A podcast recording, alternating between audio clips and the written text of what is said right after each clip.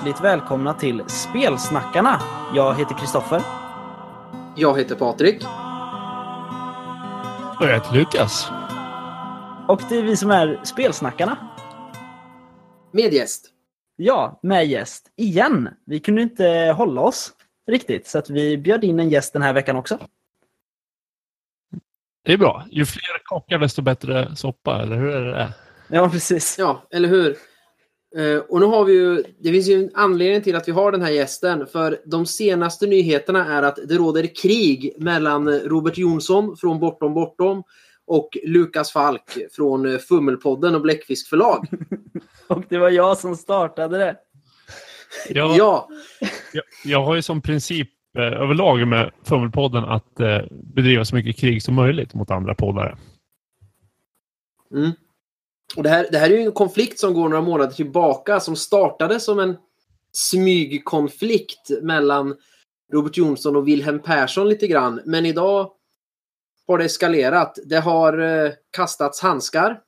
Bildligt talat med rörliga bilder. Och eh, du Lukas har även eh, sagt till Robert Jonsson att du har ingen aning om vad jag är kapabel till. Nej, precis.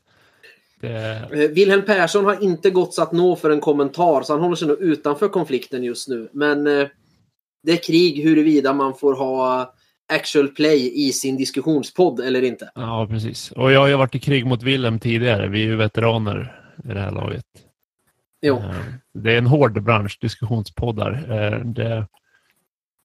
Ni ska se, snart har ni också ett par krig under bältet där. Det, det gäller ju att trycka ner de andra konkurrenterna och eh, hävda sig själv eh, så att man tjänar alla pengar. Just det, det. precis. Det finns mycket pengar att göra i rollspelspoddar i Sverige. Ja, precis. Och, och det är vissa som kan få för sig att man ska arbeta tillsammans. Det, det är bara lögn. Så sådana här samarbeten är mer eller mindre värdelösa, helt enkelt. Ja, just fan. Eh, så här ligger det till. Jag är en hycklare också. Ja, just det. Yes. Eh, vi, jag, vi kommer ju inte ta sida eh, någons parti här. Utan det där får, får du och, eh, och Robert Jonsson reda ut själva. Eh, det här kriget eftersom båda ni har varit gäster i våran podd. Ja, just det. Eh, Willem har ju också varit gäst där. Ja, så att, så att, det har han. Mm. Men han har hållit sig utanför diskussionen det här dygnet i alla fall. Ja, det är sant. ja, nej, men vi, vi löser det där och så får vi ses på Gothcon och kramas och bli vänner. Sådär. Ja. Eller så blir det den här podd Royal här som kulmen på den här kriget. Ja, just det. Det var ju snack om det förut, ja. Ja, precis. Ja. Yes. Men det är, inte därför, ja, det är inte därför Lukas är här. Han är här av andra anledningar. Ja, det är inte för att tala ut om kriget. Nej. Men eh, vi ska ju i vanlig ordning börja med lite rollspelsnyheter. Ju. Eller brädspelsnyheter i vissa fall. Mm. Eh, ska du eller jag börja Patrik? Jag kan börja. Ja. Eh, och jag ska läsa upp delar av resultatet från årets eh, Ennis eh, Awards. Eh, för det, det, är väldigt mycket svenskt och det är väldigt mycket fria ligan som vanligt. Eh, eh, Kult Divinity Lost från Helmgast har fått silver i Best eh, Cover Art. Det är roligt. Eh, Best Interior Art fick Symbarons Monsterkodex och brädades av RuneQuest. Forbidden Lands har fått guld i eh, kartografi. Eh, silver i eh, Best Product of the Year. Eh, silver i bästa regler. Symbarom har vunnit bästa layout och eh, Red Moon Roleplaying fick silver i bästa podcast. Det är fantastiskt. Ja, det är faktiskt riktigt fränt. Liksom lilla Sverige kan knipa ett enda pris i något sånt där. Ja, men, det är ju, men det är ju sjukt snygga grejer. Alltså, både Helmgast och Fria Ligan är ju fantastiskt duktiga på det där. Och Red Moon gör ju liksom radioteater, rollspelspodd av absolut världsklass. Att det, där, det är välförtjänt, men det är väldigt fränt. Mm. Jo, men verkligen. Jag håller med.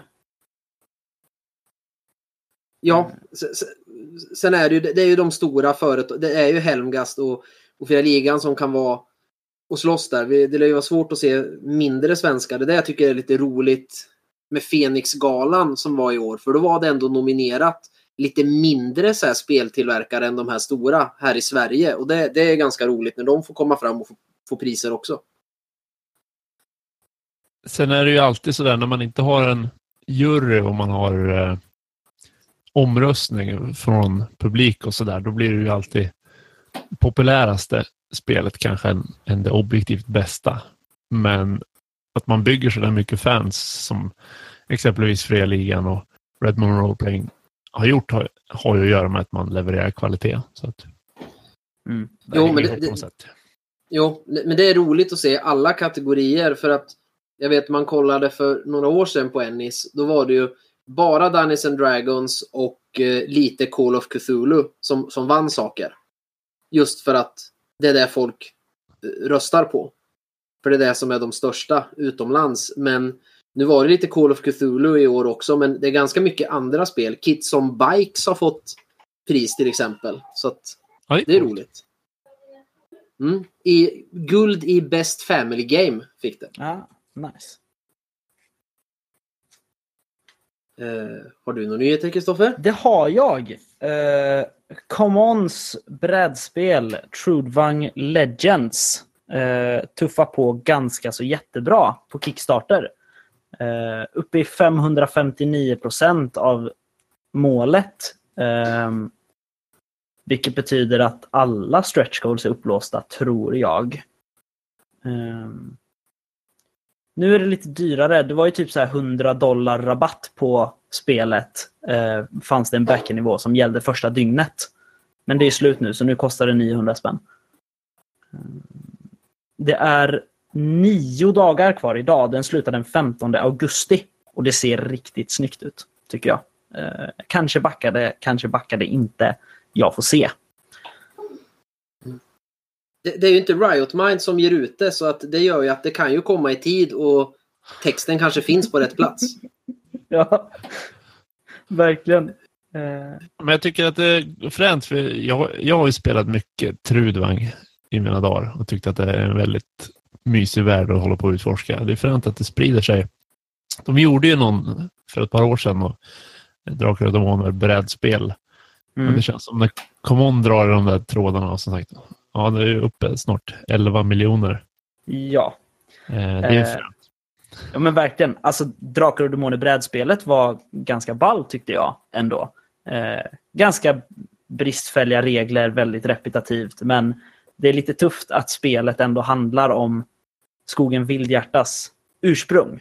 Eh, och man kommer ju spela Trudvang Legends kommer ju också spelas i stories och legends. Liksom. Inte bara ett monopolartat brädspel. Liksom. Nej, precis. Så det känns eh, ball. Ja, det är coolt. Svenska rollspelsproducenter tar överallt. Det, är, det är ju inte Riot Mind som gör det, men det är ändå deras IP. Precis. Ja men det är det ju. Och, och som IP utomlands. Nu tror jag mycket av kritiken Trudvang Chronicles har fått. Den, eh, den engelska utgåvan av Trudvang. Det tror jag är oss svenskar och, och folk som har de har haft problem med Right Minds förut. För kollar man i USA till exempel, där höjs ju spelet till skyarna och folk är ju jättenöjda och vill bara ha mer och vill kasta pengar på Right Minds. Så, och det är ju en grym värld och de har ju lyckats sälja in det internationellt. Det är ju ingen tvekan. Nej, så är det ju. Eh, har du någon mer nyhet Patrik? Nej, Lukas kanske har. Har du någon nyhet? Någon Kickstarter-grej kanske?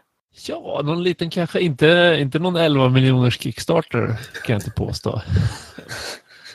Men vi har ju en liten Kickstarter som rullar med Bläckfisk förlag som väl egentligen är vår första officiella. Där vi försöker eh, samla ihop lite pengar för att köpa fräna bilder till Skrömt. Som ju det.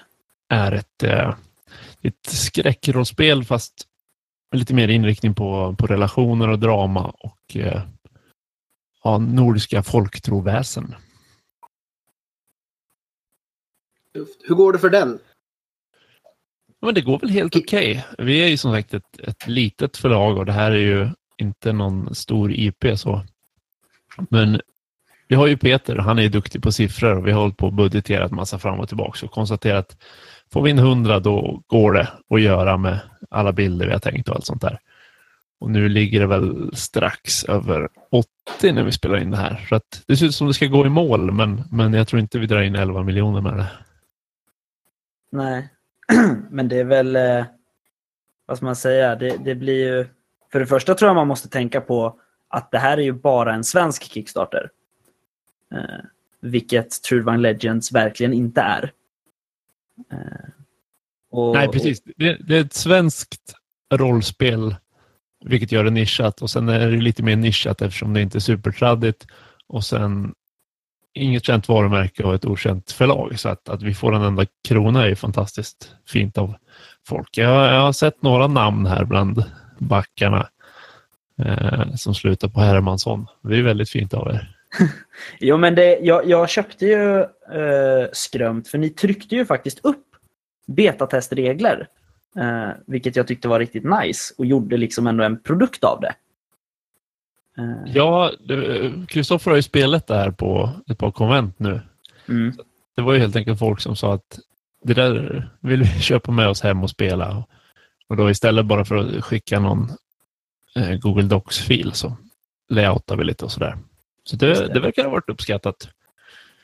Eh, ja, jag köpte ju som sagt min på, på Gotcon nu i påskas av dig. Eh, och den är ganska sönderläst redan. jag tar det som eh, ett tecken på entusiasm snarare än dålig produktionskvalitet. Det är så dåliga regler som man måste bläddra fram och tillbaka hela tiden. Ja, nej, då, nej men det, det är, Ja, precis. Nej, men det är snyggt. Liksom. Det är bra illustrationer och sådär i betatestreglerna. Liksom. Och eh, det är därför jag har så... Eh, jag blev så taggad när det var så här, wow, nu ska de kickstarta det och göra det på riktigt, eller vad man säger. Så jag, jag kastade ju eh, pengar på det här projektet. Eh, oh, fint. Tack, stort tack för det. Och... och ja, väl bekomme. Eh, det blev ju också det första Kickstarter-projektet som jag backade på en specialutgåvanivå. det känns ju extra fint förstås. Ja, men det var dels för att jag tycker att trollkorset som, som kommer pryda specialutgåvan eh, är så himla snyggt. Och så är det dels för att jag vill ge er mer pengar så att det faktiskt blir av. Ja, det är på något sätt dubbelt fint då. Så tack ska du ha. Nej, men det är kul. Det är kul att göra en liten specialutgåva eh, där man har möjlighet eh, att få folk att, som faktiskt då pytsar in pengar och ser till att vi kan köpa de här fina bilderna som ska in i den. Eh, att man får något speciellt då som, som ja. inte gör något mer sen. Precis. Eh, jag tror att den tuffar på till den 27 augusti, va? Mm, det stämmer. Mm. Så då har man tid att gå in och backa helt enkelt. Precis. Man hinner vänta på lönen så att då vet man backar ni så kommer ni ändå ha fått pengarna innan det ska betalas. Ja. Precis. Jag tror ska man köra en Kickstarter i Sverige så ska man nog ta lite hänsyn till, till avlöning. Jag tror om man ska inte ha dem i februari eller januari när folk har minst pengar efter jul. Nej, det gjorde vi i och för sig med Gudasaga. Att det typ tog slut. Ja, men då la jag, faktiskt, jag la faktiskt undan pengar för att få den i, i hård pärm och där. Sen kostade ju Gudasaga inte så mycket när ni hade den uppe. Nej, det är sant. Men fortfarande. Nu, nu var ju det ett snabbt, kort litet projekt sådär, men det är väl kanske inte helt optimalt att sluta en Kickstarter någonstans i juletider. Men, eh, men nej, det verkar som att folk var fina och hade sparat undan pengar för det. Men, men ja, man kan ju försöka vara lite schysst tillbaka och inte avsluta det liksom den 23. Just det. Nej, det kan vara lite sådär. Vi kommer ju återkomma till, till det, till, till bläckfisk och, och skrömt och gudasaga snart. Ja, det... N när vi tuffar på. Ja, precis. Eh, vi har ju nästa segment ju, Patrik. Det kan du få ta i, tycker jag. Ja, då brukar vi prata om vad vi har spelat sedan förra avsnittet. Så det är ju senaste två veckorna ungefär. Har du spelat något sen sist, Kristoffer? Ja, det har jag faktiskt. Jag eh, har ju spelat Svärdets sång. Eh, dig och Mattias. Eh, och nu, eh, nu börjar det verkligen hända grejer. Nu är ni igång med kampanjen och det är väldigt kul. Ni har skaffat er lite allierade och kanske ett par fiender. Men det vet ju inte ni om än. Riktigt. Ehm, Eftersom ni bara springer och gör det ni känner för. Och då kan det gå åt helvete till slut. Ja, men nu vet jag vem killen på omslaget till boxen som ser ut som Ant-Man. Nu vet jag vem han är. Ja, precis. Eh, känns det bra? Jag är lite osäker på den här snubben. Han, eh, han verkar skum. Han har nog en helt egen agenda oavsett vad han säger till oss. Så jag litar inte riktigt på honom. Nej. Så det känns spännande att försöka klura ut vad han vill egentligen. Mm, jag förstår det. Eh, jag har också spelat eh, Trudvang Chronicles faktiskt. Eh, i, min, I delar av min Drakar och Demoner-grupp. För alla är inte hemma under sommaren. Men vi tänkte att nu har vi konverterat rollpersonerna till Chronicles. Eh, då ska vi testa det. Så jag spelade det fantastiska äventyret som var med i gamla Trudvang-boxen, Trolltagen, men med Trudvang Chronicles-regler. En Eh, riktig klassiker där. Ja, verkligen. Fick Den man är- med ett litet sånt här printat häfte när man köpte boxen? Mm, Mm. det, Det är ett mysigt äventyr. Är det. Ja, det är det. Eh, De valde att döda alla barn som förekom i äventyret och eh, frysa sönder hela eh, trollkulan. Vilket med tanke på hur magi funkar i Trudvang, att skapar du is någonstans så skapas det eld någon annanstans. Och det resulterade då i att eh, en hel del gårdar i Eiland brann ner. Vilka hjältar! Verkligen.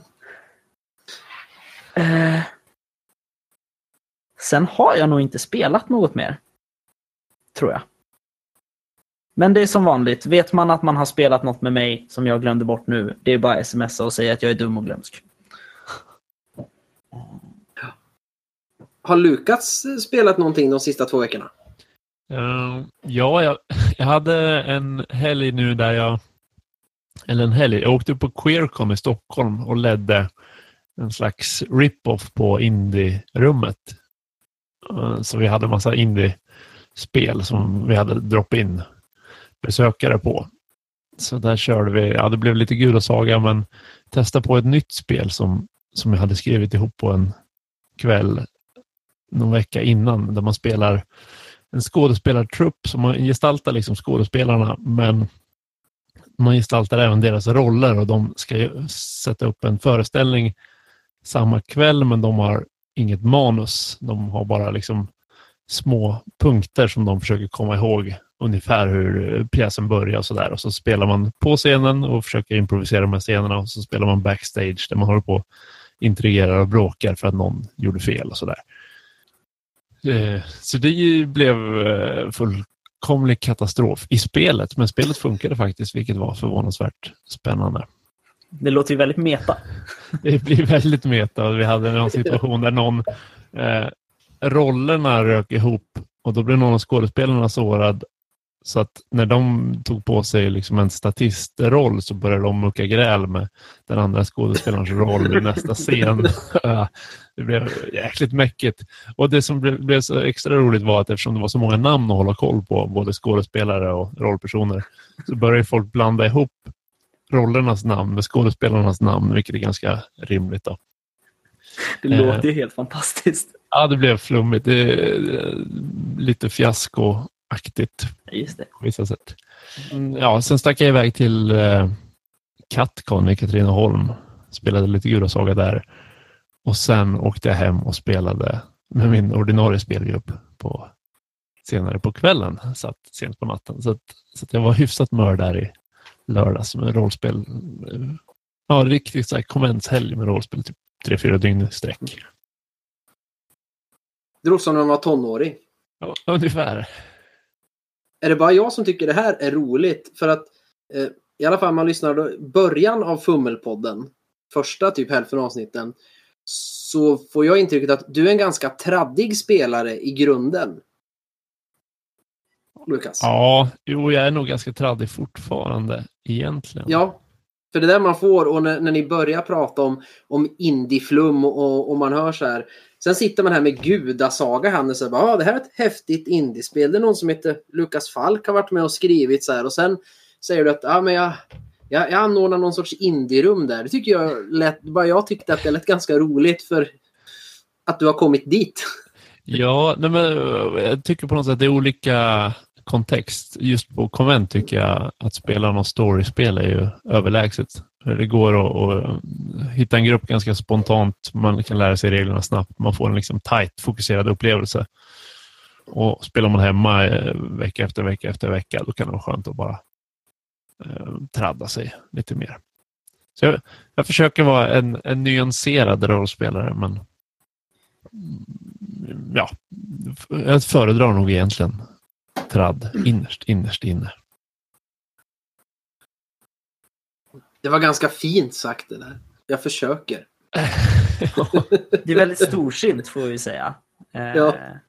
Vi kan ju säga att det inte började riktigt på det här sättet. Nej, men det är Nej, ju, nej. vi har ju gjort samma resa både jag och Patrik sen vi startade den här podden faktiskt. Det var ju bara Trudvang vi ville spela. Och sen så började vi spela Mutanto 0 och nu sitter jag och skriver de mest indie-aktiga äventyren någonsin. Men där jag fortfarande kan gilla att spela Trudvang liksom, som är ganska träd. Jag tror det är bra. Man plockar liksom med sig influenser och speltekniker och allt möjligt kors och tvärs. Så att man mår bättre av att inte bara köra samma hjulspår. Ja, jo men precis. Eh. Men nu har du fått en liten paus från rollspelandet kanske och kan pusta ut lite. Ja, precis. Jag var ledig igår. Då satt jag på med Kickstarter hela dagen istället i och för sig. Men, men nu har jag ledigt för nu sitter jag och spelar in en rollspelspodcast med er. Just det. Och bara pratar om vad du har spelat. Exakt. Eh, Har Patrik spelat någonting senaste tiden? Ja, jag spelade ju Svärdets sång för en vecka sedan med Mattias. Det har du nämnt. Mhm. Eh, sen har jag gjort karaktärer till Handbok för superhjältar-rollspelet. Mm. Eh, vi hade inga rollformulär när vi skulle spela första gången här, jag och Alva. Och eh, då skulle hon ju absolut vara Röda Masken, som är huvudpersonen i böckerna. Sen har jag nu försökt säga att jo men du kan ju göra en egen superhjälte och vara någon annan precis som du vill. Eh, så fick jag henne till att göra en egen superhjälte. Eh, men det är tråkigt att vara själv då. Så att eh, då har jag gjort en också. Så jag har ju en SLP som hänger med. Som heter Blåa Blixten. Ah. Eh, Så vi satt och gjorde karaktärer här. Jag fick hjälpa till lite men rollformulären är ganska bra på det sättet. Det, det lite, tar lite tid att läsa och sådär. De får ju stava sig igenom. Men då på styrka till exempel, då är det ju en kille som håller upp en riktig Arnold biceps. Man ser en arm med en stor biceps. Ja. Och i eh, vad är det, intelligens eller vad den heter, då är det en bok som är uppslagen. Och så står det vilken siffra man har. Så då vet man ju direkt eh, hur stor chans det är att lyckas, vad man ska få på tärningarna. Så det, det tycker jag är ganska smart det där. Det blir enkelt för henne när karaktären väl är skapad att se vad är det jag, hur stor chans har jag att lyckas? Mm. Vad ska jag uppnå? Så det tycker jag var smart gjort. ja, verkligen. Så, så vi har gjort karaktärer och sen eh, Sen har eh, jag, eh, jag har väl varit baksäteschaufför när Alva äntligen klarade hela Lego Star Wars The Complete Saga och spöade kejsaren. För hon, hon förstod inte riktigt eh, hur hon skulle göra. De är så kluriga. Det är det som är så roligt med de där Lego Star Wars-spelen. Det är ju inte bara springa och slå på folk, utan det är så här klurigt att man måste byta gubbe och bygga ihop saker och sådär. Så att eh, jag har ju problem ibland. Så att eh, det var en team effort, så det, det har vi också gjort. Ja. I Darth Vader-dräkt ska tilläggas att vi satt på golvet och spelade så för att komma i stämning. eh, annars har jag inte spelat något mer. Nej. Eh, Men det låter väl trevligt. Du har, ju, du har ju spelat med barn och det är ju alltid kul, tycker jag. Eh, Det, Ja. Barn spelar rollspel på ett lite annat sätt än vuxna. Och det, jag uppskattar det. Jag tycker det är roligt. Jag tror det roligaste jag hört i barnväg eh, det var ju Gustav i Smygpodden där och hans dotter som, som började liksom, ja, jag gör det här och jag lyckas. Var liksom till efter varje. Tyckte att Det, det är ungefär så det låter och sen ibland så misslyckas jag så är det bättre att jag själv lägger till och jag lyckas. Ja, just det. Det är ganska svårt att, att säga emot. Ja, precis. Det är lite indieflummigt på något sätt. Ja, precis. Jag gör det här och jag kommer lyckas. Eh, Det är fantastiskt. Det, det blir nästa spel. Istället för att säga vad man försöker uppnå så får man berätta om man lyckas eller misslyckas. Ja, Ja, just det. Och så får spelledaren förklara vad det man gör. All right. Jo, nej men och så skulle man ha ett visst antal. Då kanske du börjar med 10 lyckaspoäng. Så du har 10 gånger kommer du att lyckas om du säger det. Och för varje gång du väljer att misslyckas får du tillbaks en lyckaspoäng. Eller något just sånt. Ja, Det kan, det kan man ju ett spel av. Ja. Så väljer det ju, gäller det ju att väga då. Är det här viktigt att slösa en, en garanterad lyckad på? Eller ska jag misslyckas med det här? Ta lite stryk för att spara till sen. Det går säkert att göra någon mekanik av. det, det påminner ju lite om fiaskos mekanik. Det här med att man får Ja, välja jo. om det ska gå bra eller dåligt för en. Eh, Ja, jo. För då, då förstör du ju oddsen för att det ska gå bra för någon annan om du börjar ta alla vita tärningar. Mm. Ja, nej, det är intressant. Samtidigt så vinner man ju fiasko, eller vinner, men samtidigt går det ju bättre i slutet av fiasko om det bara har gått skräp genom hela sessionen. Ja, Ja, jo. Nu var det inte fiasko vi skulle prata om i och för sig. Nej, Nej. men nu, vi pratar om allt möjligt. Ja, eh, men nu har vi ju pratat runt så att de flesta har väl räknat ut ungefär eh, vilka spel och vilka eh, poddar och eh, ska man säga företag och personer som, som Lukas hör ihop med. Men nu kanske det är dags för en ordentlig presentation av, av, av Lukas och vad Lukas håller på med. Så att folk vet det innan vi fortsätter. Det kan vara trevligt, om inte annat. Eh, vem är jag? Jag, eh, jag har ju som sagt eh, en samtalspodd som heter Fummelpodden. Där vi sitter och eh, försöker förklara för varandra varför vi har fel. och, eh, och den, eh, den blev faktiskt utnämnd till eh, möjligen näst bästa diskussionspodden i Sverige i Phoenix Award. Så, så att eh, den behöver vi inte säga något mer om. Den kan man lyssna på om man är nyfiken på det. Och enda anledningen till det, det var att av någon anledning var ju den här podden inte ens nominerad. Nej, precis. Korrupt. Det är köpt. Varken den Ja. här eller Nordnordost eller rollspelsfika eller någonting var. Nej. Så, att, så att det, var, det, var, det var bekvämt för oss att knipa ett silver där. Då. Ja, men det Eh. förtjänade ni. Ja, ja, men det, är det är väl fint av folk. Sen, eh, ja, det, jag började ju podda med Fummelpodden där och eh, kom i kontakt med Kristoffer som kör Svartviken rollspelspodd. Eh, och vi började snacka på Discord och sådär och, konstaterade att vi borde göra någonting ihop någon gång. Och sen hörde han av sig med en spelidé, en spelidé om eh, fornnordiska gudar som blev gudasaga i slutändan. Och under tiden vi höll på att arbeta på det så började vi snacka extra mycket med Peter som hade rollspelsfika. Och konstaterade att vi gör ju ungefär samma sak. Vi försöker lista ut hur man gör rollspel och får ut dem. Så att vi startade ett eh, förlag i vintras som heter Bläckfisk förlag. Mm, som vi då håller på och försöker ge ut lite små eh, egenskaper och spel till att börja med och sen ska vi väl försöka hjälpa andra att få ut sina spel som kanske inte hade kommit ut annars. Så ja, vi tar på oss det tråkiga administrativa på något sätt. Och ja, i övrigt så är jag väl en vanlig rollspelare. Jajamän. Då, då, då, då vet vi det. Då kommer vi till de här jobbiga frågorna som vi ska ställa. Ja, precis. Blir det, blir det betyg i slutändan? Ja. Precis. Nej då. Eh, nu svarar du till del, men eh, från början när Gudasaga låg på Kickstarter så skulle det getts ut av, av Kvarnbergs spel. Ja, precis. Som är det Kristoffer kallar sin, sin egen lilla spelverkstad. Eh, gissar jag att det är. Det stämmer bra. Eh, men sen blev det ju Bläckfisk förlag. Och då undrar jag, tankarna på att starta det här förlaget, Bläckfisk förlag, fanns de innan ni började med Gudasaga eller uppstod de när ni höll på med Gudasaga att ah, men ska vi inte starta ett förlag själva istället och gjuta på? Det, jag tror i början, både jag och Kristoffer hade någon idé om att vi skulle ge ut egna spel och, och, jag hade någon sån här idé om att det kanske är finare om man ger ut sina spel själv istället för att ha något pseudonymiskt förlag. Eh, och så skulle vi ha Gudasaga och då tänkte jag på något sätt att det där är bara ett litet spel, så vem bryr sig om vad som står på det i princip. Eh, så då konstaterade vi att ja, Kristoffer var sugen på att ha Eh, sitt lilla spelförlag där, så att då, då kör vi det under det. Men jag tror att det var under Gula Saga Kickstarten. Vi fick ganska mycket hjälp av Peter Malmberg som hade gjort Fornsaga på Kickstarter tidigare. Som kom med massa bra tips och tankar.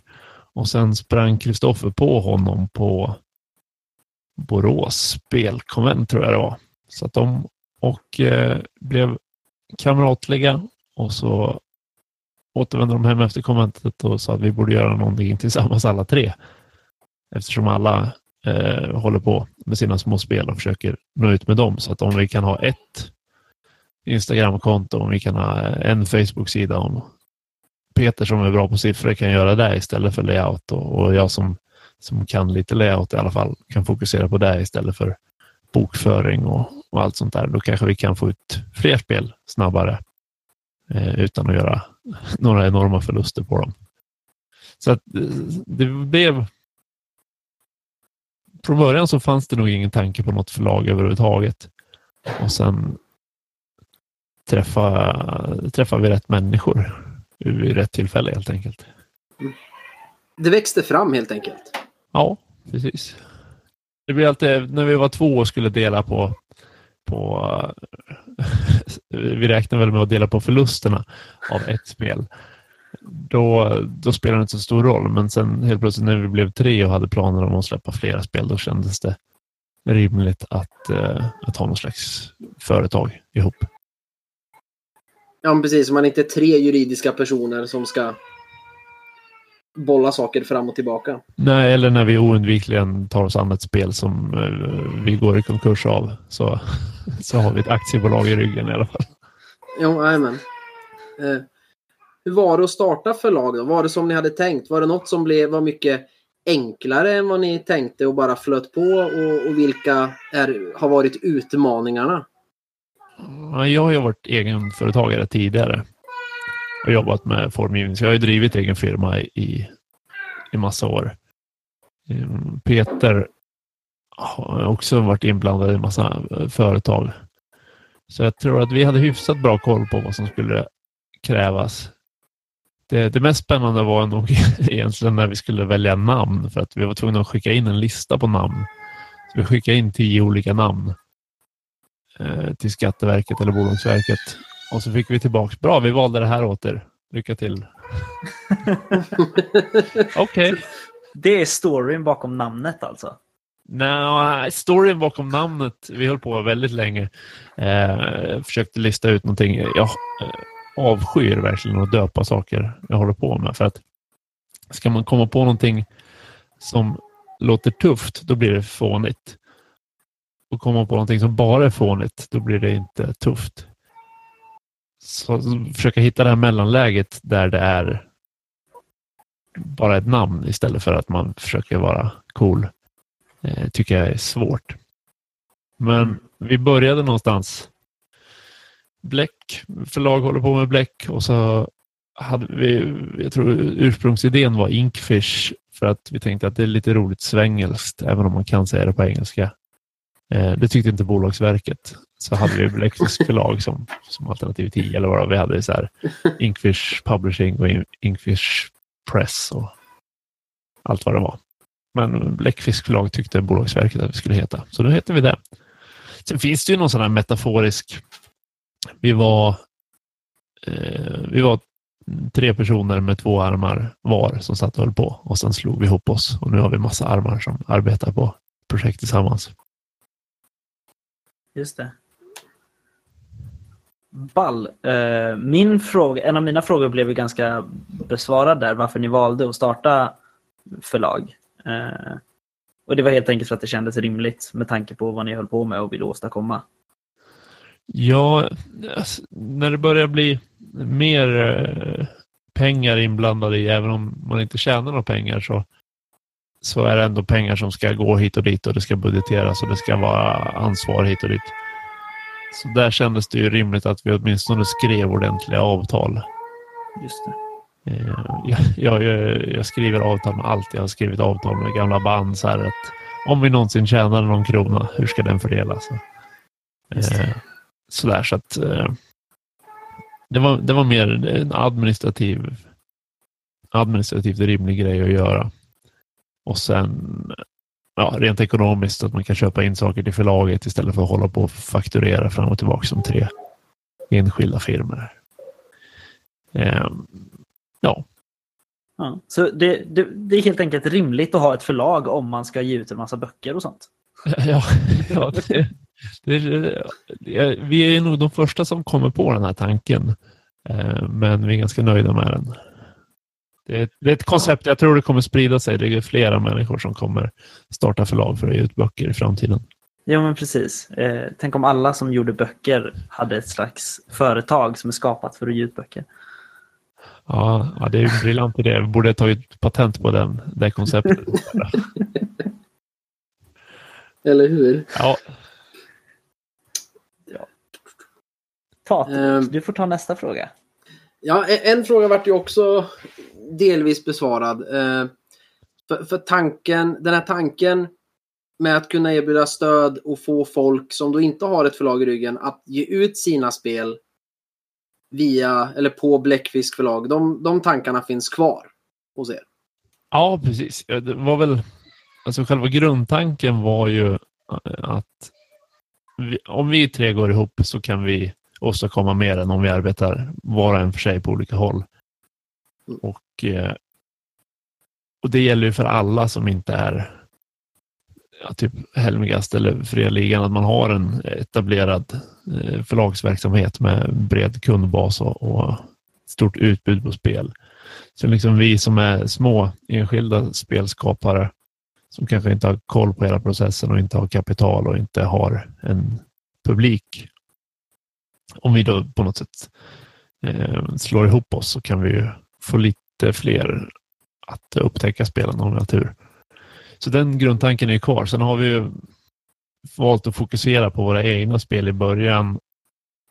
Dels för att vi, de tycker vi om eh, och tänker att de kan bli bra, men även för att det här när man har företag och avtal och ja, men som skrumpt nu då, när det börjar bli hundratusentals kronor inblandade, då, då kan det vara bra att det finns avtal som fungerar och att allting sköts snyggt och eh, om det blir någonting över hur det ska delas upp. Så att genom att köra eh, ett par projekt internt först så, så blir vi mest besvikna på oss själva istället för att vi börjar arbeta med någon som, som vi säger någon sak som vi inte kan hålla eller skriver på någon grej som blir konstig i slutändan eller någon, någon känner sig lurad på något sätt. Så vi tänker att om vi, om vi kör våra spel och så är det bara vi som blir lidande av våra nybörjarmisstag så kan vi sen eh, bland, ha lite mer koll på läget när vi blandar in andra. Just det. Eh, Jag skäl din fråga lite grann Patrik och spinner vidare på den. Ja, Eh, eh, Jag kommer ihåg att du startade ju en tråd på forumet rollspel.nu precis när Bläckfisk skulle gå igång. Eh. Där du frågade om, om man skulle starta ett förlag, vad tänker ni att de ska göra då åt den? Eh, och jag svarade ju då med det jag och Patrik i princip behöver hjälp med till Mörka regimen som vi håller på med. Eh, eh, för det, det är ju liksom, vad ska man säga, ni, ni har ju gjort det som, som de som skriver ett spel de gillar eh, vill göra. Liksom, ni tar ju tag i det och ser till att det kommer ut ett spel.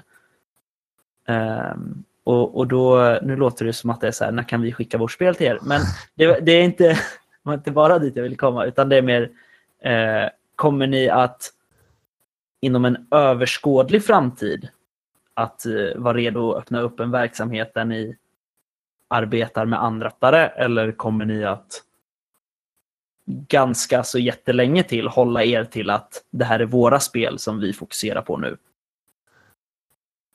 Mm, jag tror planen är... Vi sa i början att vi, vi kör ett spel var.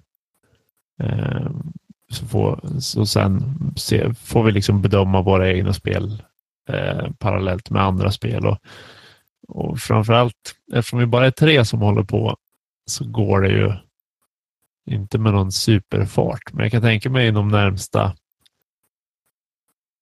ja, inom två år så siktar vi åtminstone på att vara att vi åtminstone har fått ut någon annan spel än bara våra egna.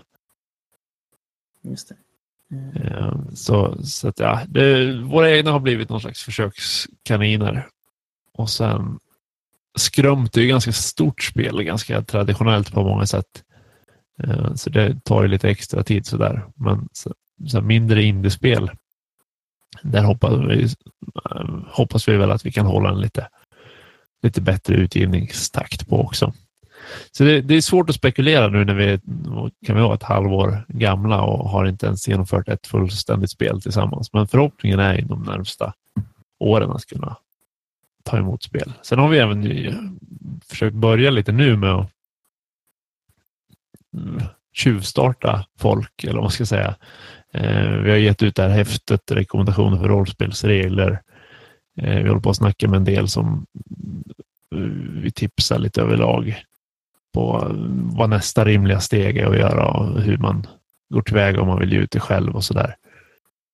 Mm, så att vi försöker ja, målet är helt enkelt att det ska ut massa fler fräna rollspel som inte hade kommit ut annars.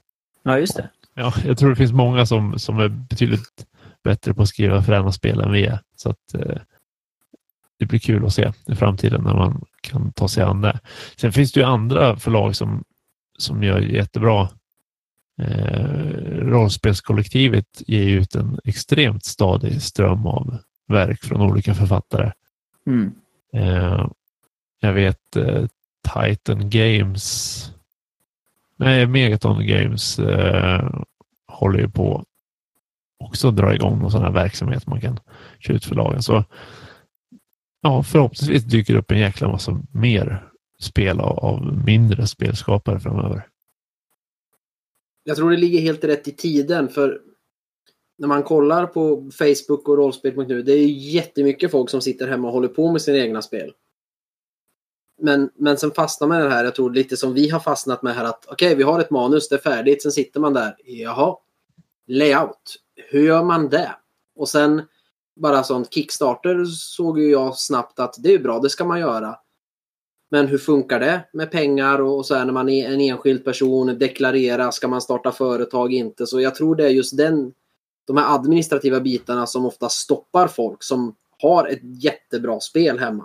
Jag tror det är det är administrativa och ekonomiska man inte har koll på och då hämmar den. Så att jag tror det ligger helt rätt i tiden att starta sådana här grejer. Ja, jag, tror också att det, det, finns, det märker man när man är runt på konvent också. Det finns massa asfräna spel som, som liksom är ett Word-dokument bara.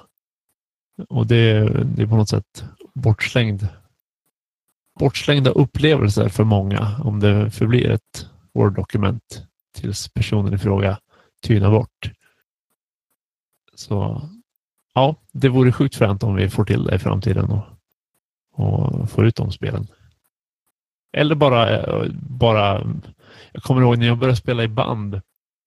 Då var jag inspirerad av några kamrater som hade band och innan jag började umgås med dem så hade jag liksom aldrig på, eh, på horisonten. Jag tänkte inte riktigt att det var möjlighet att starta band själv. Och så såg jag att de var ute och turnerade och det inspirerade mig att starta band. Så förhoppningsvis, eh, så länge vi bara är tre så kan vi omöjligen ge ut alla fräna spel. Men får man igång lite verksamhet och folk inspirerar varandra och har utbyte. Vi har exempelvis jättebra utbyte med Eloso och förlag nu. De hjälper oss med allt möjligt och Björn är superfin och tipsar och sådär. Och kan vi då eh, göra samma sak för någon annan med den kunskapen som vi förvärvar över tiden så att de kommer igång. Så ja, mer rollspel hos folket helt enkelt. Det är också en sån jättefin tanke och det har ni ju tagit fasta på för att det första spelet som som då gavs ut med Bläckfisk förlags logga, Gudasaga. Där finns ju faktiskt reglerna och, och mycket gratis material. Men hela reglerna finns ju faktiskt på er hemsida och ladda ner gratis. Ja, precis. Så fler spel till folket. Men vill man kan man köpa den här coola boken som jag har med framförallt världsbeskrivningar och en uppsjö av tabeller. Men reglerna kan man ju bara skriva ut. Som spelskapare framförallt så känner man ju att så fort någon spelar en spel så är det kul och fränt om de har en bra upplevelse. Det vill säga. Eh, så att det, är bara tråkigt att saker ska kosta pengar överhuvudtaget. Men sen nu som en skrumpt exempelvis, där har vi ju eh, Henrik Rosenborg som gör absurt stämningsfulla illustrationer och sådär. Och, om jag eller Kristoffer skulle sitta och rita bilderna, då hade man fått en helt annan upplevelse av spelet. Mm, så att det är ju det är sådana saker man betalar för. Samma vi var inne på Riot Minds tidigare. Det är ju knappt mm. att man behöver läsa de böckerna. Man kan titta på bilderna och göra ett eget rollspel av det om man känner så för att det är så sjukt inspirerande. Och de lär inte varit gratis heller. Uh, nej. nej, det tror jag Med tanke på vilka det är som ritar de där bilderna också. Uh, Eller illustrerar.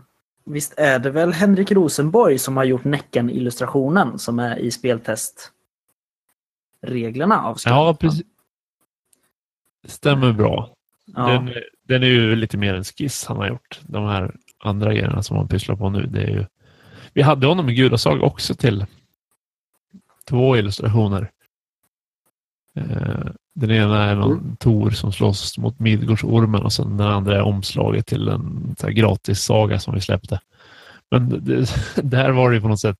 Jag, jag hade beslutat att vi ska ha den här eh, avskalade karga träsnittstecknarstilen på våra illustrationer. Mm. Och så snackade vi lite med Henrik som vi hade kontakt med sedan tidigare och han, han var taggad på att göra någonting.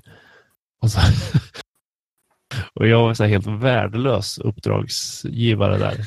Så här, ja, det där är snyggt, men kan du försöka dumma ner det? Kan du försöka ta bort alla fina detaljer? Kan du göra det liksom fulare? kan du simplifiera mm. Så det är skönt nu med skrumt när man bara gör din grej och kör den fullt ut istället för att hålla på kväva folks Ja, men det, det känner ju vi igen ju, Patrik. Eh, för vi har ju, ja, det är precis köpt, så vi har gjort. Precis, vi har ju köpt illustrationer till den mörka regimen som, som vi har. Uh, jag tror vi köpte nog fem stycken till att börja med uh, för att se så vi kom överens och sådär. Men vi skickade ju i princip regeltexten. Jag tror vi skickade textdokumentet till Molly Owen som har gjort eh, våra illustrationer och sa fixa fem coola bilder som hör till texten du får här. 120 sidor text. Liksom. Fixa fem coola bilder. Eh, du får lite pengar per bild. Eh, och vi fick ju helt fantastiska illustrationer. Och eh Eh, hon frågade först om, om du var så här, ah, har ni några bilder ni vill att jag ska titta på som jag ska inspireras av eller sådär. Eh, och då letade vi upp några först. Men sen bestämde vi att nej, vi vill ha hennes take på de här varelserna och de här situationerna och sådär. Eh, och hon har, ju, hon har ju gett mig en helt ny syn på vad som är en snygg varulv, till exempel. Eh, så, så vi har ju bara bra egenskap, eller erfarenheter av att bara säga do your thing. Ja, jag tror det är bättre att hitta en illustratör som, som illustrerar som man vill att det ska illustreras istället för att försöka hitta en illustratör som ska anpassa sig för mycket till vad man vill ha. Jag brukar, brukar resonera så relationsmässigt att det här med att skaffa en partner som man ska förändra, det är nog en dålig idé. Eh, och jag tror att det är lite samma med eh, illustratörer. Det är nog samma med spelskapare också, att om du har en spelskapare som vill göra ett eh, eh traddigt eh, 28 orcher-spel, då ska man inte försöka övertala den personen att göra något flummigt ensessions samberättar indiespel. Eh, så länge de inte verkligen brinner för det. Så nej, eh, folk ska göra det de brinner för tror jag är en bra, ett bra recept på att få bra kreativa artefakter ifrån. Ja. Det är ganska, jag gillar ju de här träsnittsbilderna som, som faktiskt är i Gudasaga. Ja, de är riktigt tuffa. Eh, Och det är det fler som gör. Henrik gjorde ju jäkla bra jobb där med att stå ut med mina kommentarer och resultatet blev toppen. Sen är det en massa andra duktiga illustratörer. Moa Frithiofsson har gjort någon. Edvard Jonsson har gjort någon. Eh, Ja, många väldigt duktiga. Eh, ja, verkligen. Det, det är ett snyggt spel. Jag tycker alltså dina illustrationer är inte så dåliga de heller. I Gudasaga. Tack så Nej, men de sätter stämningen i, i reglerna och det här att det, är, det finns ett djup i liksom mytologin men man gör en rolig take på det som de här roliga historierna när Tor och alla gör bort sig hela tiden. Alltså det, det passar. Den typen av illustrationer passar till hur jag tror att spelet är tänkt att spelas. Nej, fint. Tack ska du ha. Sen, sen vad ska man säga, i ärlighetens namn så hänger det ihop på något sätt med att det är billigare att beställa sådana där illustrationer. Och vi gjorde spel där vi hade tänkt samla in 5000 spänn. Så att det, det hänger ihop eh, vad man väljer. Men det är väl samma man får göra med allting eh, som liten, eh, liten spelskapare eller litet förlag. Att man får anpassa allting efter sin egen budget och vad man faktiskt kan göra och försöka vara kreativ med de verktyg man har. Så att jag tror inte Gudasaga specifikt hade blivit ett bättre spel om vi hade haft Alvaro Tapia som illustratör. Eh, Jag tror att det, att det fick, eh, det blev en bra symbios mellan eh, illustrationsstilen som vi valde och reglerna och eh, settingen.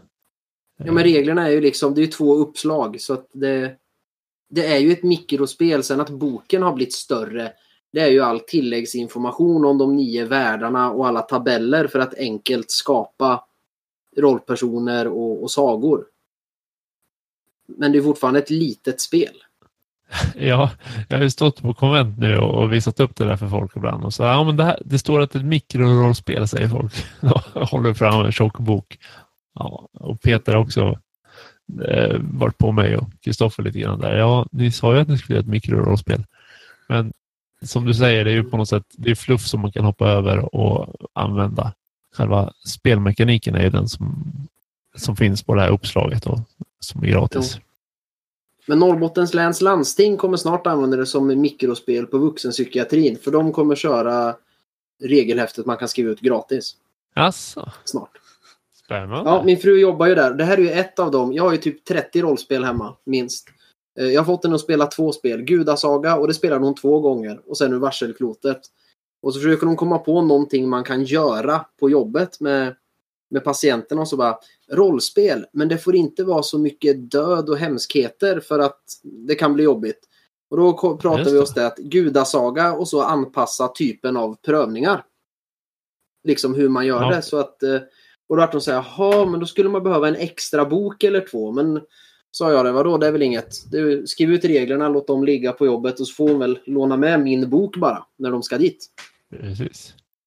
Om nu liksom kontot för aktiviteter på jobbet är, är kört i botten så de inte kan köpa in det själva, då är det bara att skriva ut det gratis. Så det är ännu mer Men vad fantastiskt. säger du? Det där är ju bara bluff och båg. Jag har aldrig hört talas om att det är dåligt med resurser i vården. Det tror inte jag heller. Och att de inte vill lägga pengar på att, eh, de, ja, att de ska ha något roligt att göra. Det är ju... Nej, visst. Precis, jag ska vara på dem där, det får de fixa. Ja. Nej, men vad, vad, vad roligt. Hoppas det fungerar bra. Ja, jag hoppas jag också. Jag, jag är ganska peppad så vi ska ha spelledarskola här hemma snart. Nice. Inte för mycket bara Patrik. Det är sånt man inte kan lära ut. Det är sånt man måste hitta själv hur man gör.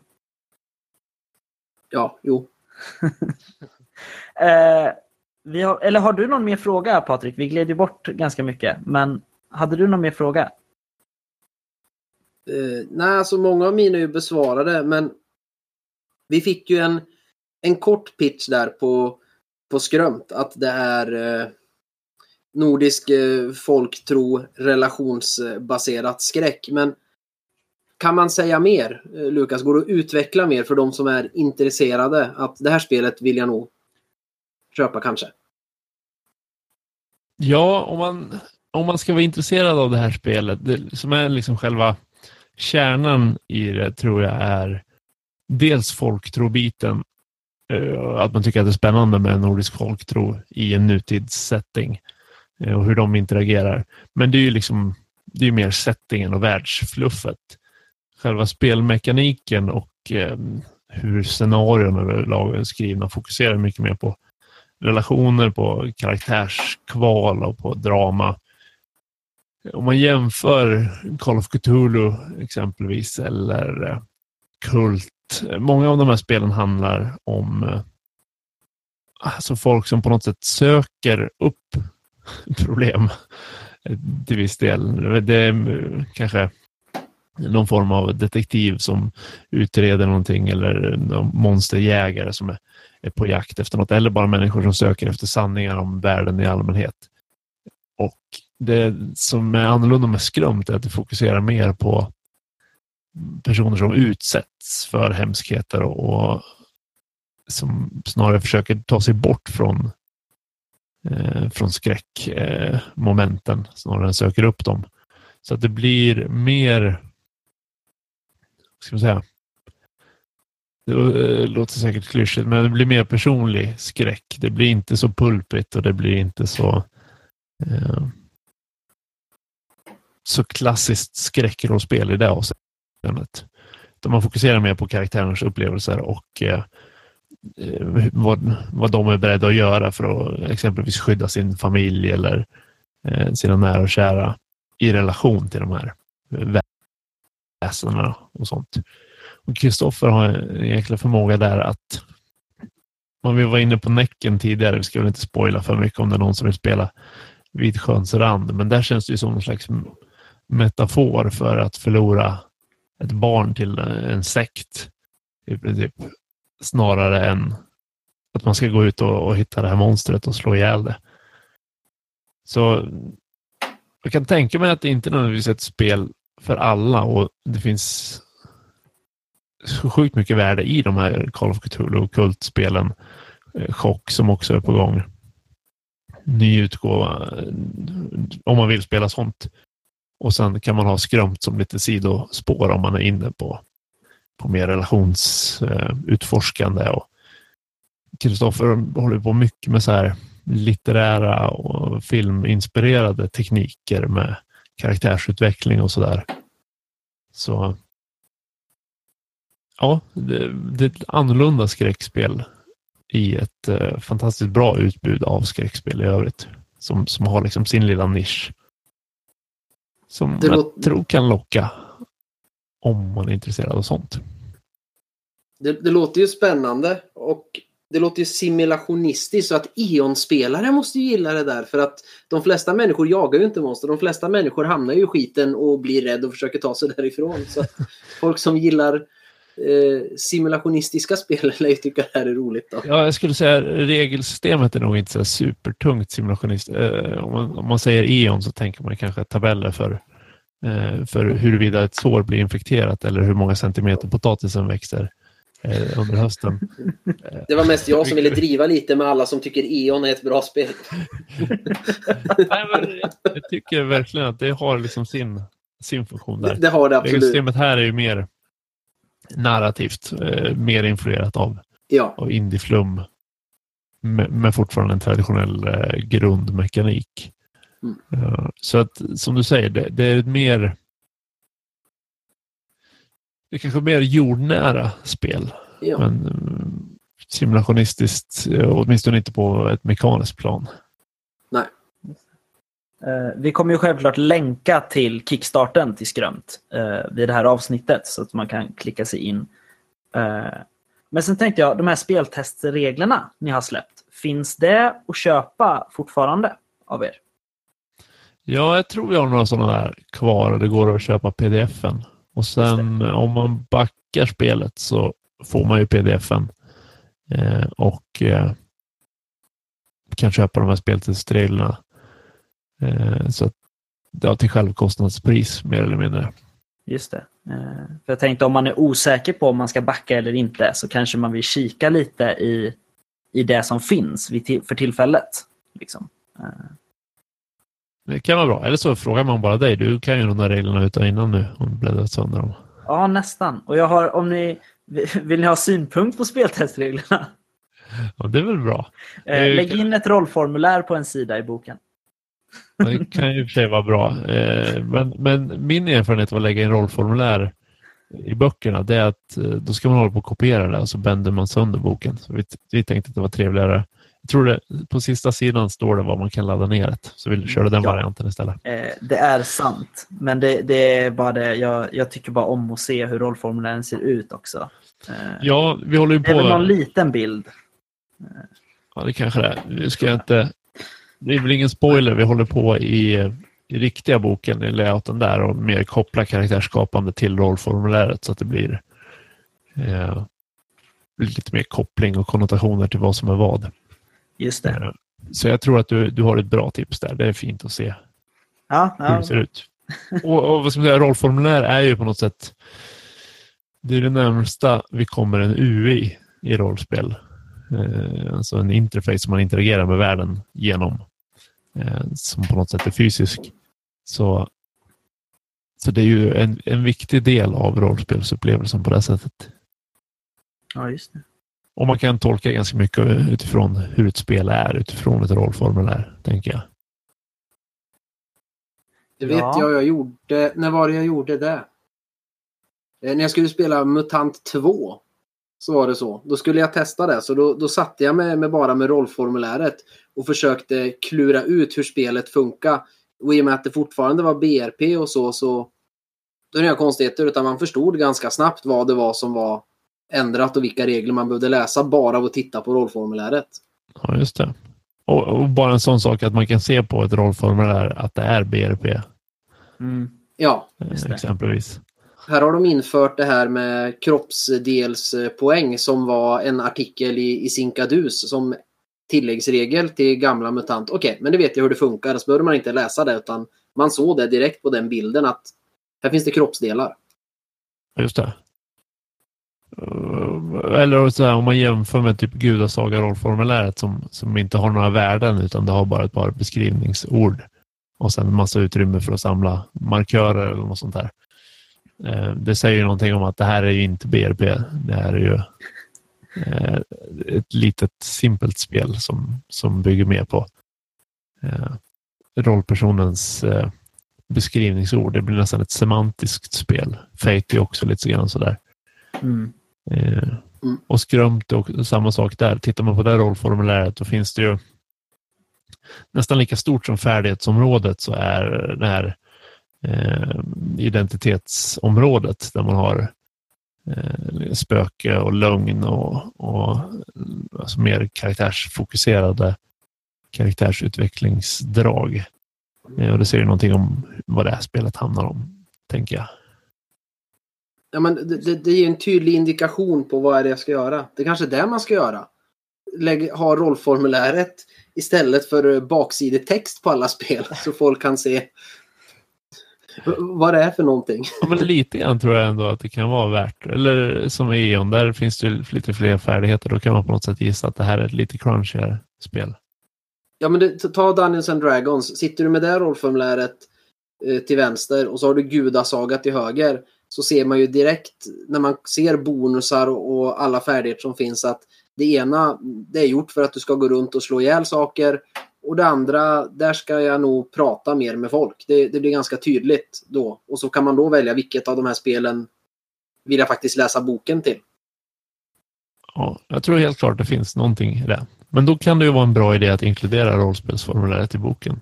Så att, eh, Ja. ja, det har du rätt i. Ja. Ni, ni får ju göra som ni vill, det är ert spel. Men det är i alla fall en åsikt från någon som har tittat i speltestreglerna. Ja, bra åsikt. Det är tur att det är speltestregler. får vi ta med oss det till det riktiga. Ja. Precis. V- Vad kommer sen från Bläckfisk? Nu har vi Gudasaga finns, eh, Skrömt eh, är på Kickstarter. Vad, vad kommer sen? Ja, Får de man säga det? två som på något sätt är halvspikade är ju Anno Demonum som är Peter Malmbergs eh, indieflum-rollspel om eh, eh, ja, man utforskar eh, människor som som gör allt mer tvivelaktiga grejer för att eh, uppnå sina mål. Det är lite, vi har pratat lite om influenserna på sistone, eh, lite Black Swan, Birdman, Fight Club-aktigt spel. Där man bygger liksom mörka narrativ om, om eh, personliga ambitioner och någon slags mörker inuti. Ja, spelledarlöst. Och sen har vi mitt stora projekt som heter Vindsjäl som är på många sätt ett ganska traditionellt rollspel i en fantasyvärld. Och på andra sätt eh, inte alls så. Den hämtar mycket mer influenser från Sydamerika, Sydostasien, Polynesien. Eh, försökt undvika alla fantasy-troper. Det finns inga plåtrustningar, det finns inga svärd, det finns inga hästar, det finns inga kungar. Eh, plocka bort allt sånt där finns. Det finns inga skogar heller, det finns bara djungler och berg och sånt där. Och så har jag försökt bygga en... Lite grann det vi var inne på tidigare med Trudvang. När jag började spela i Trudvang så var det så här fantastisk spännande alternativ värld. Även om mycket var bekant eftersom man är uppväxt i Norden så kändes det verkligen som en solid värld som man kunde gå runt och utforska och man kunde resa mellan eh, Eiland och, och eh, vårt land och, och Ljunghart och alla de här. Och det kändes som sina egna regioner. Och, och det var liksom, kändes som det fanns massa fluff i den här världen som gjorde att den kändes riktig och spännande att utforska. Och på något sätt har jag försökt uppnå motsvarande nu då, fast göra det så främmande som möjligt så att allting känns eh, nytt på något sätt. Får vi se hur det går. Och det regelsystemet blir lite mer traddigt med färdigheter, men fokus på cinematik snarare än ren simulation. Då. Sen efter det så, så öppnar det upp sig ganska rejält. Sen får vi se vad som händer. Det är alltså när ni gör när, när, när ni har gjort de två Kickstartersen, det är då man ska posta manu, sina manus på brevlådan. Jag tycker gott man kan posta redan eh, nu. Eh, det är som sagt ingenting är slaget i sten och framförallt har man längre tid på sig att bolla idéer så blir det lättare att, att arbeta sen. Och sen kan det visa sig så att eh, det inte är någonting som, som är aktuellt för ett samarbete för att folk tycker inte om hur vi arbetar eller, eller vi har redan motsvarande spel i vår eh, produktlinje eller vad det nu kan vara. Som kan Ja, eller att man inte tror på, spe, på det spelet någon skickar in helt enkelt. Ja, så kan det också eller att behöver fila på någon detalj eh, för ja. att man har olika uppfattningar. Men, men framförallt, där kan man ju starta någon slags konversation och vi är ju verkligen inga experter på någonting. Men eh, nu har vi börjat eh, tra, liksom traggla oss fram i hur man framställer rollspel. Eh, jag har bakgrund som informationsdesigner och formgivare av böcker och sådär. Man kan alltid diskutera tankar som man har eh, och, och försöka hjälpas åt oavsett, även om vi tre inte skulle ha tiden just nu att ta oss an något projekt helhjärtat så, så kan man alltid eh, försöka hjälpa till så gott man kan. Så, att, så jag tycker det finns överlag. Det finns ju jättebra Rollspel.nu är trevligt att hänga på. Rollspelskolan är en Facebookgrupp som är bra att hänga i. Jag tycker man ska dela med sig med sina spel så tidigt som möjligt. Till, egentligen till så många som möjligt. För det är då man får feedback och tankar eh, som, som man behöver. Eh, jag, jag pratade med Peter om det nu när vi var konvent senast. Liksom den bästa frågan att ställa till en spelskapare är kan du ta bort den här biten ur spelet? För om svaret är ja, då var det en jättebra fråga. Då var det en onödig del av spelet. Om svaret är efter liksom, omsorg och omtanke, nej, det här måste vara kvar. Då vet man att det här är en central del av spelet. Mm. Så bara att man har massa människor som, som eh, plockar isär och sågar en spel och, och hyllar de delarna som är bra gör att det blir lättare som författare att på något sätt hitta rätt tidigt. Och det finns någon, någon sån där tendens hos människor överlag och jag har också den. Att man ska hålla på det så länge som möjligt och, och, och försöka fila på detaljerna så att folk inte dömer dig i förväg eller vissa börjar till och med tänka i banan att jag måste hålla på det här för att, så att ingen snor det. Och eh, jag tror det är fel resonemang att ha. Jag tror man ska dela med sig som sagt så tidigt som möjligt med så många som möjligt. Då lär man sig vad spelet är, vad spelet behöver och eh, ja, man, man utvecklas som speldesigner. Jag tycker jag märker av det klimatet. Du nämnde rollspelskolan här Lukas och där ser man ju det är ju massor folk som, folk som sitter hemma precis som vi gör och, och pillar på sitt eget spel och sen är det folk eh, från Eloso eller jag tror eh, någon av killarna från Fria Ligan har varit inne och skrivit någon gång och Anders Blixt och massor folk där inne och ger tips och hjälper varann och eh, Mikael Bergström gjorde någon guide. Så här gör du för att kunna få in din bok på sci-fi bokhandeln. Och det finns en vilja att hjälpa folk för vi vill alla se flera rollspel ges ut. Och det är fantastiskt att, att vi har ett sånt klimat. Ja, precis. Och som sagt, när vi börjar med Gudasaga och visar det för folk. Då eh, har Peter Malmberg, som vi driver förlaget med nu, hörde av sig och gav massa tips. Eh, Björn på Elosa hörde av sig och coachar också massor med både Kickstarten och och distribution och allt sånt där. Så att min känsla är att spelskapare hjälps åt. Och sen ibland så får man någon kommentar så sitter man där, fan, varför säger de så dumma saker om mitt mästerverk här? Eh, och det är alltid välmenat. Och sen när man då landar i att ja, men det, där var, det där var bra tips. Eller landar i att ja, det där var en subjektiv tanke som jag inte håller med om. Och nu vet jag det. Eh, Nej, jag, tror att det, det bara utveckling. Jag har gjort samma grej. Jag har på säkert tio år med ett spel som jag knappt visar för någon och tänkte det här ska jag fila på tills det är perfektion och så visar jag det och så kommer folk tycka att det är fantastiskt. Och så den första jag visade för sa Ja, det är typ en sämre version av det här spelet. Och, ja, och det har du rätt i. Liksom. Så slängde jag det i soptunnan och, och gjorde något annat istället. Ja. Men det är sånt där som är lätt hänt om man, om man håller för länge på det. det. Och, och Blackfisk förlag är på inget sätt någon guru, men vi kan ha lite tankar. Så om man har något spel så kan man alltid skicka det till oss så, så kan vi se eh, vad, vad vi kan dela med oss för tankar av det. Och som sagt, rollspelsskolan toppen. Rollspel.nu är också bra ställe. Ja. Uh, jag tänkte, jag har bara en, en liten fråga kvar. Uh, och den är ganska specifik faktiskt. Den är inte lika öppen och fri som de andra frågorna uh, du har fått. Men det gäller just gudasaga och framtiden. Eh, jag tänker, det är med ett par sagor i boken till gudasaga. Eh, och sen så är ju kapitlet Urdabrunnen med. Där det är mängder med uh, tabeller och listor där man kan slå fram en saga. Uh, är det här allt jag kommer få i sagoväg till gudasaga? Eller kommer det fortsätta att, att stödjas liksom? Eller är gudasaga som spel färdigt? Nu ska jag inte sitta och lova massa saker i etern, men vi har åtminstone tre scenarion som i princip är färdiga som vi eh, har för avsikt att dela med oss så fort eh, vi, inte har Kickstarter och, konvent att stå i. Eh, men så, så det kommer löpande scenarion. Vi har som ambition att alla spel som vi tar oss an ska vi försöka hålla hyfsat levande och släppa någonting till varje år. Vi drog ju ut något jättehjärta-scenario i våras.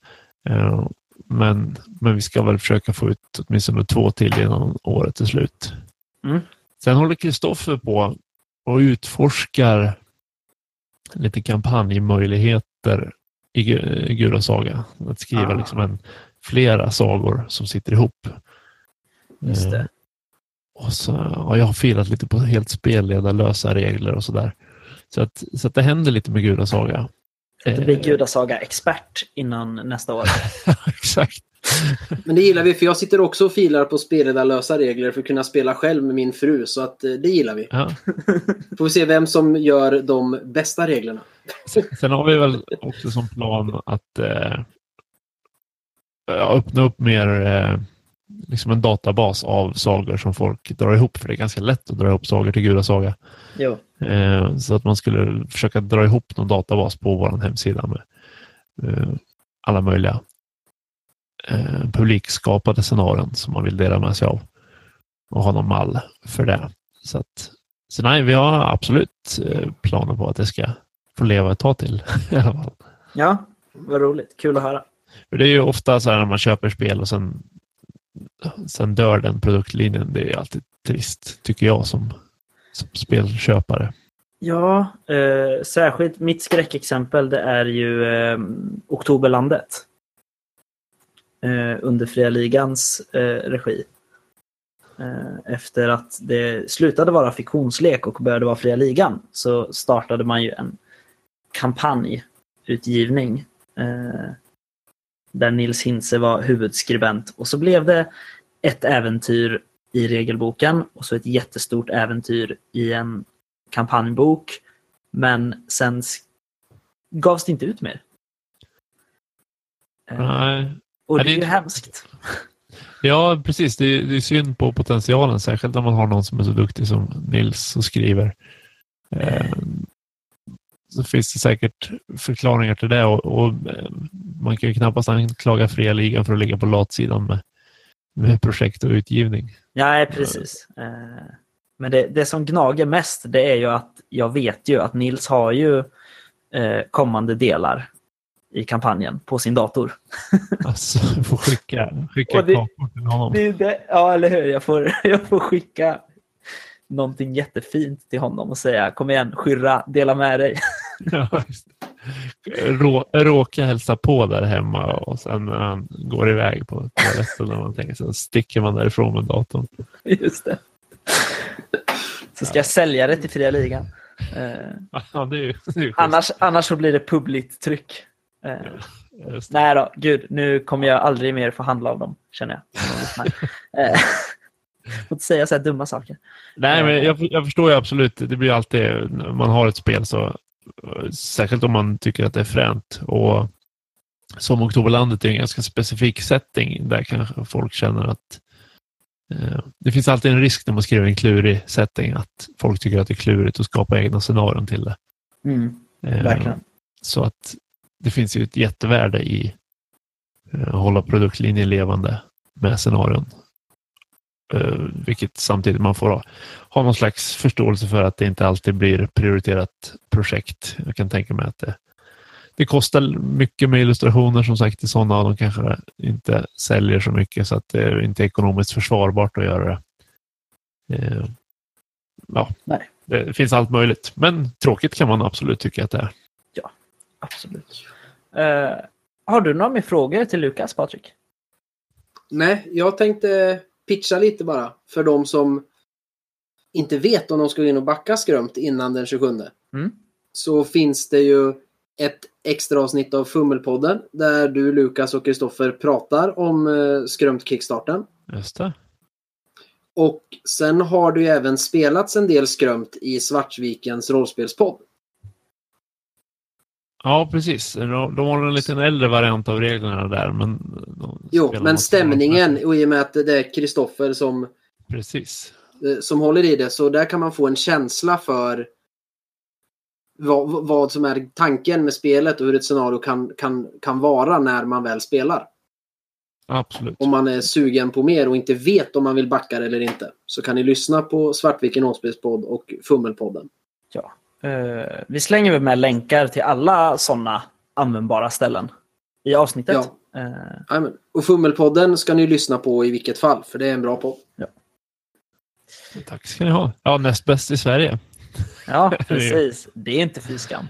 Nej, Det- det Podden ju- som alltid tar våra ämnen före oss. Jag kan sitta en dag och bara Det här ämnet ska vi prata om nästa vecka Kristoffer. Ja, det var intressant. Och sen bara Nu kommer det avsnitt av Fummelpodden. Så bara, Fasen, de hann först. Det är, det är någon zeitgeist där. Det ligger i luften att ett ämne ska, ska Jo, pratas om. Men, men jag menar, det där är ju...